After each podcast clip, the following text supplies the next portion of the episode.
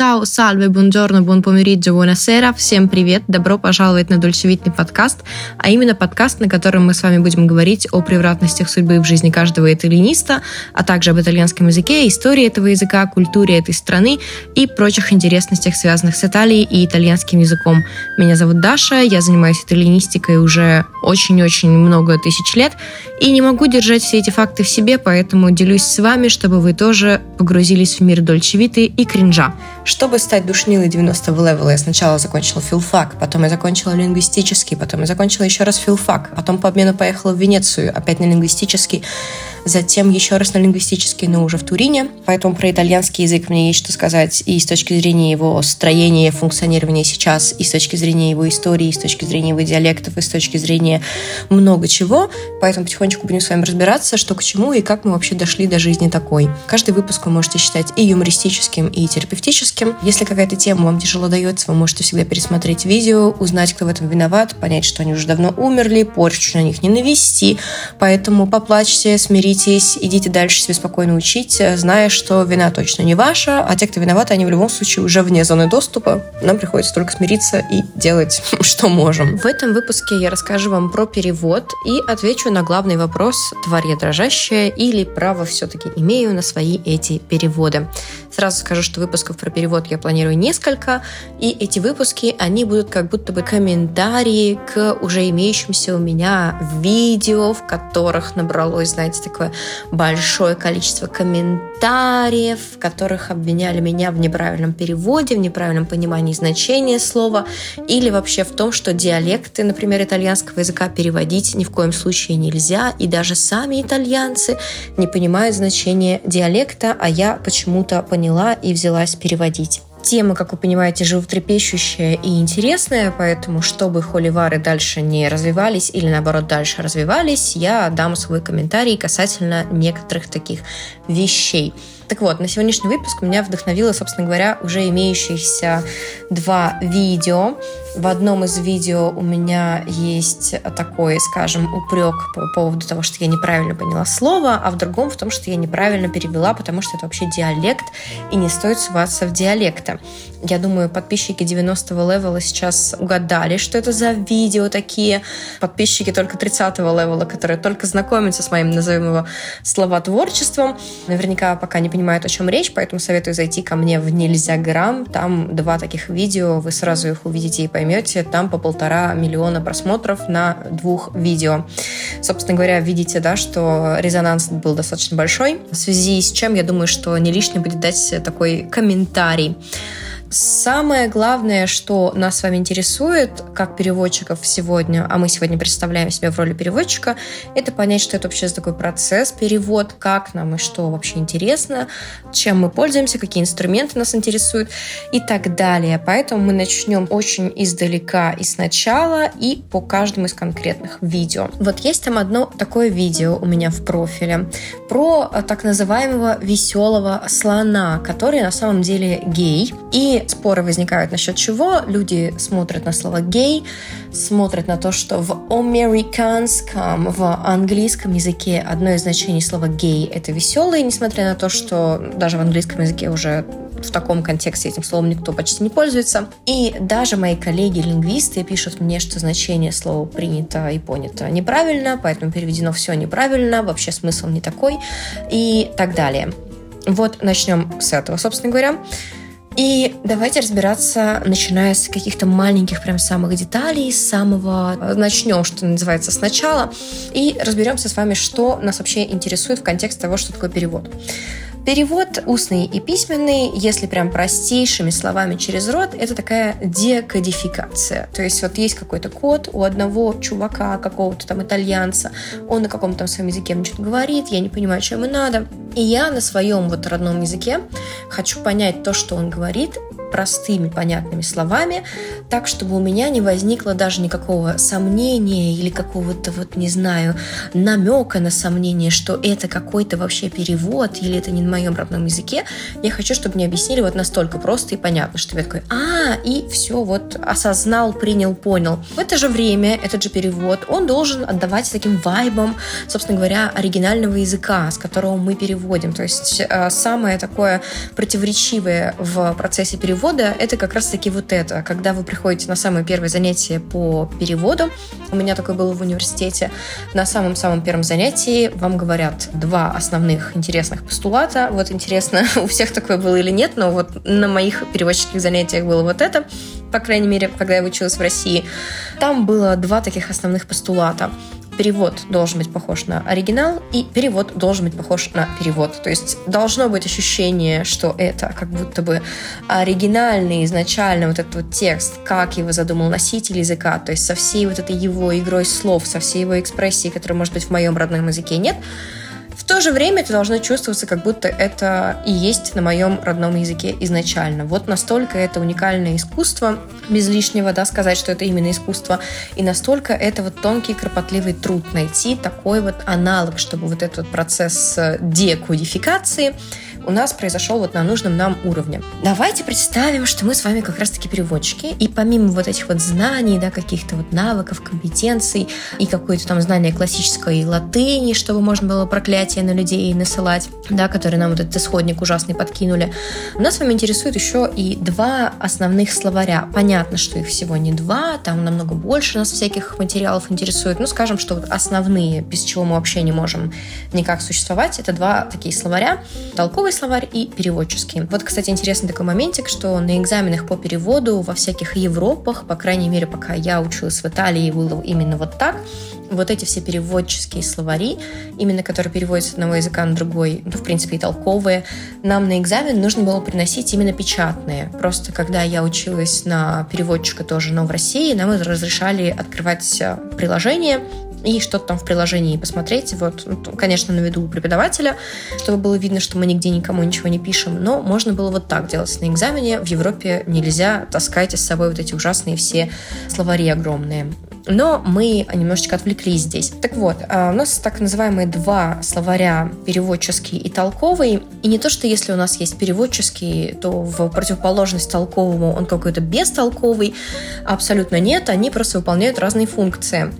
А вот переводческий словарь, он показывает мне просто перевод, то есть показывает мне, как одно слово может в другом языке переводиться. Конечно, там может быть несколько разных значений, может быть одно какое-то значение, но переводческий словарь, я думаю, вы такие все знаете. Вы открываете его, что он электронный, что он письменный, там написано слово, и вот его часть речи, вот его перевод, может быть употребление в каком-то контексте. И все. Чем он отличается от толкового словаря? Тем, что толковый словарь, он показывает конкретно в этом языке, как это слово используется. Вот сейчас становится немножечко душно, можете открыть форточку, но мы с вами как раз на примере конкретного видео про конкретного слоненка, веселого или не очень, которое вызвало столько комментариев, разберем сейчас вот, использование толкового и переводческого бестолкового словаря. Если мы возьмем с вами американское слово «гей» и посмотрим на его перевод на итальянский в каком-нибудь словаре типа Collins, да, вот, в принципе, известный такой американский словарь, то мы увидим, что у этого слова есть два значения. Непосредственно «гей», а еще и «веселый». Но значит ли это, что в итальянском языке это слово буквально используется как веселый? Ничего подобного это не значит. Это значит единственное что, что если я захочу перевести именно с английского языка на итальянский язык, может быть два значения. Возможно, в этом предложении, если я перевожу с английского на итальянский, может быть, в контексте имеется в виду именно не гей, а веселый. Это не значит, что в итальянском языке слово гей используется в контексте веселый, только в переводе с английского на итальянский иногда в некоторых контекстах. Все, больше это ничего не значит. Чтобы понять, какие значения у этого слова, в данном случае у нас слово «гей». Есть у итальянского языка, мне нужно открыть именно толковый словарь итальянского языка. И если вы смотрели предыдущий выпуск, вы знаете, что мы там уже восхищались словарем от Академия Делла Крусска, или у нас есть еще такой классный словарь Треккани. Гуглите там любое слово, да, забиваете в поиск, и вот вам удаются все контексты использования этого слова именно в итальянском языке. Так, мы видим, что слово гей в итальянском языке это буквально гей и все, да, на этом как бы все, всем хорошего денечка, расходимся. В принципе, можно было этот выпуск закончить здесь, но я вставлю еще свои вот эти 5 копеек. Вот эти все наши сомнения какие-то, какие-то споры, какие-то вот вопросы касательно того, что вообще это слово переводится и вот так, и вот так, возникает в основном из-за чего? Из-за того, что в этом самом американском английском языке у этого слова есть два значения буквально, да. Мы знаем, что в английском гей может быть еще и веселый, помимо непосредственно, да, вот э, гей в смысле человек, предпочитающих людей своего же пола. Вот эти заимствования, на самом деле, они у нас вызывают много таких вот каких-то вопросов, сомнений, но заимствование, оно не всегда сохраняет все-все-все-все-все значения оригинала в новом языке очень часто заимствование в новом языке играет вот какую-то маленькую такую роль, что именно вот этого значения у слова у нас не было, и мы именно вот этот вот маленький пробел хотим заменить, да, вот хотим его восполнить. Или, может быть, у нас как раз-таки про заменить есть какое-то слово уже в нашем языке, но оно какое-то такое прикольное, мы хотим его заменить на какое-то более прикольное, или, может быть, оно оскорбительное, а мы хотим заменить на менее такое, скажем, оскорбительное, на более нейтральное. И таким образом мы какие-то слова из другого языка задействуем задействуем. Но, конечно же, это не значит, что все-все-все значения из оригинального языка у нас сохраняются и в новом. Например, если мы посмотрим на комментарии под видео про того самого слоненка, который то ли веселый, то ли гей, пока непонятно, мы увидим, что некоторые комментаторы, чтобы доказать э, свою правоту, что в итальянском языке слово «гей» используется в контексте, в том числе «веселый», писали комментарии типа «Qui ci si può passare una luna di miele molto gay» про якобы веселое свадебное путешествие, которое где-то здесь, там, тут можно провести. Если честно, вот это свадебное путешествие вместо веселого получается гейским, потому что в итальянском языке у нас ну, просто нет значения веселый у этого слова. И это, конечно, был такой очень интересный внутренний мем теперь у нас у всех подписчиков, вот, 90-го левела. И все теперь собираются в какое-то веселое свадебное путешествие по возможности, по крайней мере, найти его. Соответственно, мы видим, что не все-все-все значения у нас сохраняются. И в том числе, например, потому что мы используем новое заимственное слово в каком-то определенном контексте. Мы видим, что слово «гей» вот в контексте веселый, какой-то такой театральный, такой какой-то манерный, артистичный человек, как прилагательное, у нас уже было в итальянском языке, поэтому заменять слово «гей» еще и в этом контексте у нас смысла особенно не было. В итальянском языке у нас есть очень похожее на вот эти все значения слова, и даже звучит очень похоже, согласитесь, это слово «гайо». И, собственно говоря, «гайо» у нас значит и веселый, и манерный, и театральный, и игривый, и вот это все. Поэтому не было вообще никакого интереса заменять слово «гей» на вот это. И «гей», собственно говоря, вошло только как «гей». Точно так же, как, например, слово «ватер» в итальянском языке, которое пишется абсолютно так же, как слово «вода», да, в этом вашем американском, то есть такой «water», да, вот, то есть у нас получается полностью написание такое же, произносится на итальянский манер, вошло слово в итальянский язык, активно используется, но вообще не используется в значении «вода». У нас было слово «вода», у нас было прекрасное слово «aqua». Как есть, так и осталось. Но, например, слово «унитаз» у нас красивого не было. Слово «габинетто» какое-то, ну, некрасивое, да, звучит как-то так, ох, а тут вот какое-то новое американское прикольное «ватер».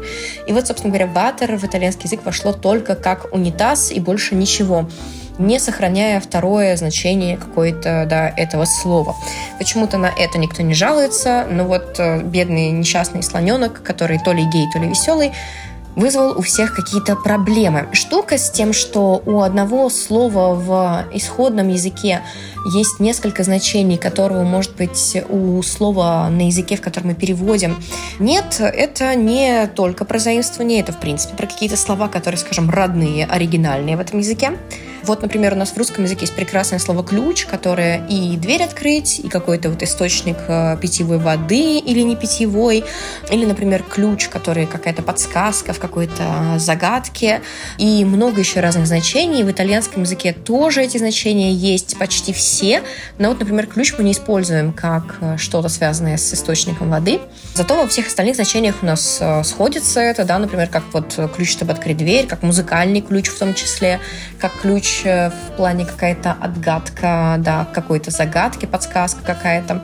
Но вот, например, ключ в смысле какой-то источник воды мы не используем. То есть не все-все-все обязательно значения у одного слова в другом языке у нас сохраняются. Точно так же, как слово лук, например, в русском языке у нас получается, что лук — это и такой овощ, и лук — это то, чем мы стреляем. Да, в итальянском языке это два разных слова, и они вообще никак не перекликаются. Было бы вообще очень удобно, согласитесь, если бы мы просто могли выучить тупо вот слова одного языка, и вот эти вот слова, потом заученные наизусть, как они были в русском, просто вот так приходить и использовать. Нам бы тогда не пришлось столько времени тратить на то, что мы изучаем какую-то грамматику другого языка, какую-то лексику, то есть просто взяли вот слова, выучили наизусть, также пересказали, и вообще было бы все хорошо. К сожалению, так не происходит, конечно же, нам приходится тратить очень много сил, очень много усилий, мы на это вот все убиваем кучу времени, по-другому у нас не получается. Касательно словарей, хочется еще сделать такую маленькую ремарку. Часто можно услышать, что кто-нибудь, обращаясь к человеку, который лингвист или филолог, говорит, ты ж филолог, как же ты не можешь вот это, вот это, вот это, ты ж филолог. Здесь важно помнить, что филолог — это не словарь. Да? Филолог — это человек, который умеет пользоваться словарем. И на этом, собственно говоря, все. Еще важно помнить, что в языке, даже если вам что-то очень сильно не нравится, вот, например, вот никак вот у вас вообще не входит вот в вашу какую-то морально-этическую вот эту вот среду вашу, что нет, вот итальянцы не могли петь такие песни в 80-е, это не так, это не про них, это вообще абсолютно не значит, что это неправда. Часто мы пытаемся как какой-то такой мнимой моралью что-то где-то закрыть, прикрыть. На самом деле это даже не про мораль. Мы сейчас с вами говорим про перевод. Просто вот как исторический факт было и было. Мы просто перевели, ознакомились, пошли дальше. То есть нас с точки зрения какой-то там морали, что они так могли, они так могли, это вообще не интересует. Но если уж мы говорим про такие вещи, попробуйте найти заветные сказки Афанасьева для интереса и посмотрите, что в нашем родном русском языке такого тоже, в принципе, достаточно. И даже какие-то примеры, возможно, похуже. Поэтому мы не будем говорить, что кто-то там упал на какое-то дно, а мы вот такие все хорошие и таким не пользуемся. В конце концов, да, нужно помнить, что мы хотим еще быть хорошими такими персичками, и теленист 90-го левела, он всегда где-то между душнилой и персичком балансирует. Поэтому в нашем деле всегда важно помнить про баланс. Второе видео, которое у нас вызвало тоже большое количество проблем, каких-то вот, не знаю, холиваров, когда все друг на друга набросились в комментариях. Ну, как друг на друга, в основном на меня. И в основном, конечно, на людей, которые говорили, что это неправда, вы все врете, такого не может быть. Это мы с вами плавно подходили, да, к разговору об этом видео. Это перевод песни «C'era luna mezzo да, которая «Луна взошла над морем». Собственно говоря, здесь э, был немножко другой прикол, что многие многие написали, что вообще песня на диалекте, как можно переводить диалект, такого не бывает, даже итальянцы не понимают диалект. Начнем очень сильно издалека, понимают ли итальянцы диалект. Конечно же, здесь комментарии правдивые, итальянцы не понимают диалект, кроме как своего собственного диалекта прошлом выпуске мы с вами ознакомились с тем, что диалект итальянского языка — это отдельные какие-то языки, да, вот как у нас развивались эти вольгарии, у нас так и остались вот эти диалекты маленькие. И эти диалекты — это отдельная грамматика, люди отдельно пользуются ими до сих пор, у них своя собственная какая-то фонетическая система немножко отличается, у них и лексическая система отличается, и грамматика отличается, то есть абсолютно какие-то свои, свои самостоятельные языки люди из других регионов, другими словами, диалект вот какого-то там третьего региона, они не понимают.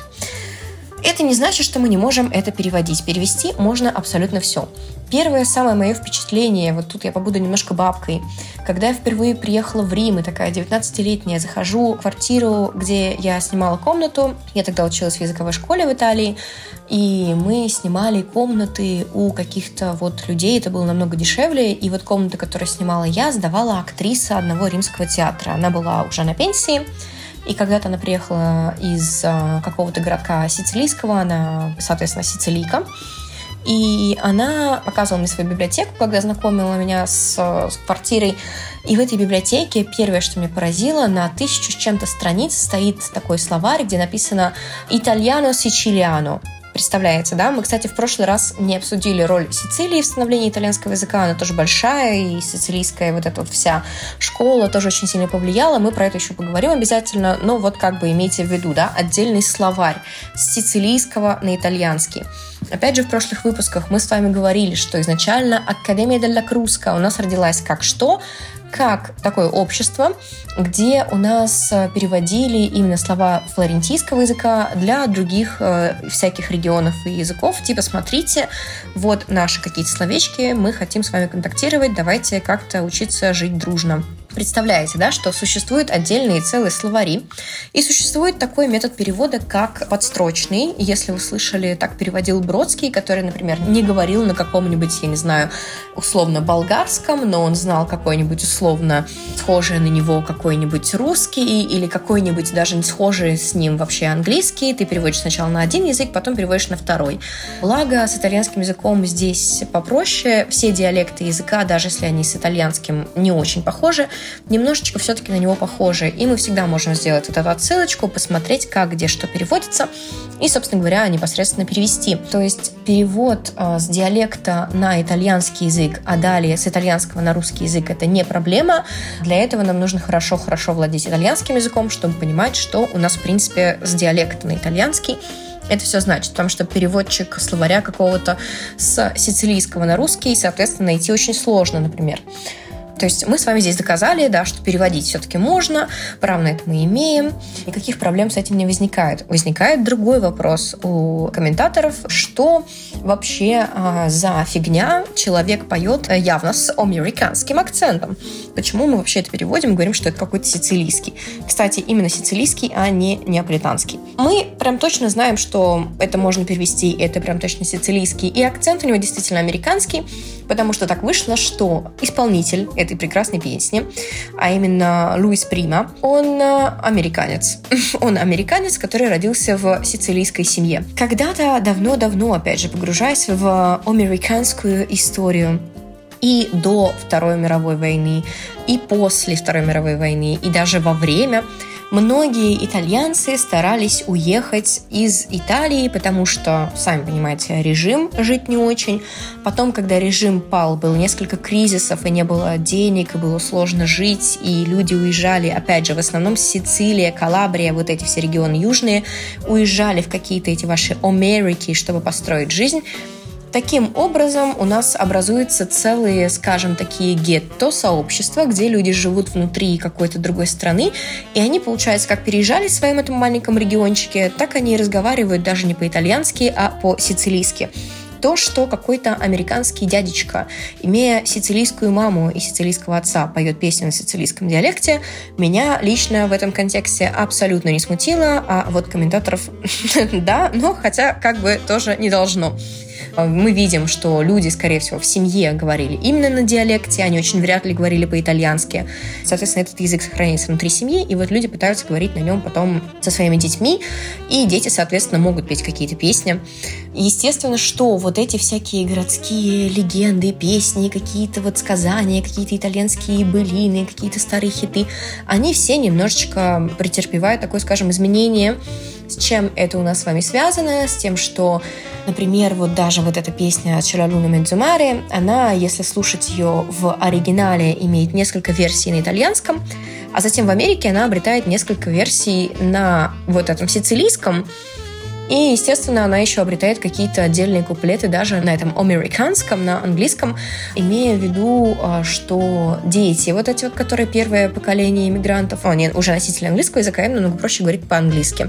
И что-то где-то все-таки в семье, да, говорится на диалекте, но им все-таки хочется как-то где-то что-то добавить на своем языке родном, который для них родной, который не понимают. Поэтому у нас появляются какие-то новые куплеты, абсолютно нам вот кажущиеся странными, хотя ничего странного в этом тоже нет.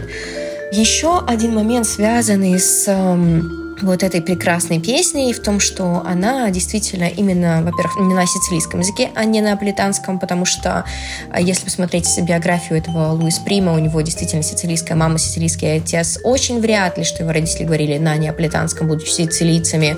Мне кажется, ну, почти нереально. Точно так же нереально, как вас обманывают многие гондольеры в Венеции. Если мы сейчас с вами, будучи уже итальянистами 90-го левела, подумаем на тему того, что в каждом регионе у нас свой какой-то отдельный диалект, отдельный язык, отдельные какие-то традиции культурные, бла-бла-бла. Как какой-нибудь гондольер, который катает э, свои эти гондолы по венецианским каналам, может петь «О соле мио» на неаполитанском языке, живя в Венеции? Да никак. Это просто выученная им эта песня на этом языке. Как раз-таки тоже после вот этой волны иммиграции, потому что многие американцы возвращаются, значит, после того, как посмотрели на своих каких-то там понаехавших в эту вашу Америку, этих ваших итальянцев, как они поют это «У соле мио», и думают, что все итальянцы такие. Они приезжают, значит, в эту вашу Венецию, кататься на этих гондолах, и как бы говорят «О соле мио, соле мио», а что сделают бедные гондольеры? Платят деньги, ты поешь песенку. Соответственно, они выучили это все на других языках, на других диалектах, даже если к Венеции конкретно эта песня вообще не имеет отношения, ровно как и к венецианскому диалекту, языку вообще никак абсолютно совершенно. Но вот так культуры и перемешиваются. То есть люди куда-то уезжают, потом где-то что-то встречается перекрестное, сюда внесли вот это, отсюда вот это забрали. Вот так у нас происходит это смешение каких-то смыслов, контекстов и прочего. Что абсолютно не значит, что где-то нас обманули, диалект не тот, песня не та, и переводить мы это не можем. Все мы всегда можем. В конце концов, мы даже переводим вещи, которые у нас связаны с итальянским языком, как с юмором непосредственно, я думаю, на этом мы сегодня с вами закончим этот подкаст. Когда я училась на последнем курсе именно в Турине, у меня был курс по переводу и дубляжу фильмов. Там было про игру слов и вот эти всякие культурологические аспекты, которые очень интересно передаются в итальянском языке. Когда мы с вами говорим про какие-то мемы, связанные с итальянцами, как раз вот эти, вы знаете, классические итальянцы, опять же, глазами американцев, вот эти понаехавшие, вот в этих вот костюмах, которые постоянно говорят «мискузи», «мискузи». Я думаю, вы сейчас все подумали про Евротрип, и не зря, потому что я сейчас хочу как раз пример вот отсюда и привести. Был такой маленький лол-кек, я очень сильно с него орала. Я надеюсь, что вы тоже поорете. Когда вы смотрите Евротрип для интереса, если кто-нибудь не смотрел на итальянском, посмотрите. Я как-то смотрела его со своими итальянскими друзьями, думала, ну вот сейчас мы так поржем вот с этого мискузи, мискузи. Если кто-то смотрел, я думаю, понимаете, про какой я эпизод говорю. Если не смотрели, там был такой момент, когда, в общем, группа путешествующих подростков э, едет в Италию на поезде, они заезжают в туннели, в вагон заходит итальянец, который, ну, туннель, да, каждый раз перед новым туннелем итальянец все ближе подвигается к этим подросткам, начинает их трогать, и потом каждый раз говорит, а, мискузи, мискузи. Так вот, если смотреть этот фильм с итальянскими друзьями и думать, а, сейчас мы так поорем с них, ха-ха-ха, мы не поорем, это будет не смешно, они вообще не посмеются, потому что вот это мискузи-мискузи для итальянской аудитории именно в американском фильме перевели как пердона, и говорит он с аргентинским акцентом. То есть для них он аргентинец. И в основном все вот эти всякие приколы, кеки и вот, э, не знаю, геги и прочее, связанные с итальянцами в международных фильмах, передается через испанский язык и именно с аргентинским акцентом. Очень много аргентинцев когда-то, опять же, после войны приняло к себе итальянцев, там целые семьи, поколения, уже бабушки, дедушки, прабабушки, все живут в Италии. И, видимо, у них в испанском, вот этом вот аргентинском, есть какой-то налет итальянского акцента. То есть вот здесь тоже не просто так, что они выбрали именно испанский, испанский, именно аргентинский испанский, не какой-нибудь там, но все равно немножечко смешно, что чтобы итальянцам передать вот этот вот кек, и они тоже посмеялись и не оскорбились, в итоге этот персонаж, который говорил «мискузи», выезжая из каждого туннеля, говорит «пердона», и вот итальянцам в таком ключе смешно, но они так и не знают, что весь мир смеется с мискузи. Хотя, конечно же, это намного более забавно для нас всех, чем какой-то аргентинский кринжовый дед. Все-таки итальянский кринжовый дед намного прикольнее. Ragazzi, per oggi basta. Что же, ребята, на сегодня это все. Тема у нас с вами была очень дольчевитная, а следующая будет, как водится, еще более дольчевитная. Поэтому, чтобы не пропустить ее, обязательно подписывайтесь. Буду рада также вашим комментариям, звездочкам, а также увидеться с вами в других социальных сетях, в частности, в Нельзяграме или в Телеграме, где меня можно найти очень легко по нику Мамма Мия, нижнее подчеркивание, Итальяно. И на этом я с вами прощаюсь. Чао тутти. Всем хорошего денечка. Чао-чао.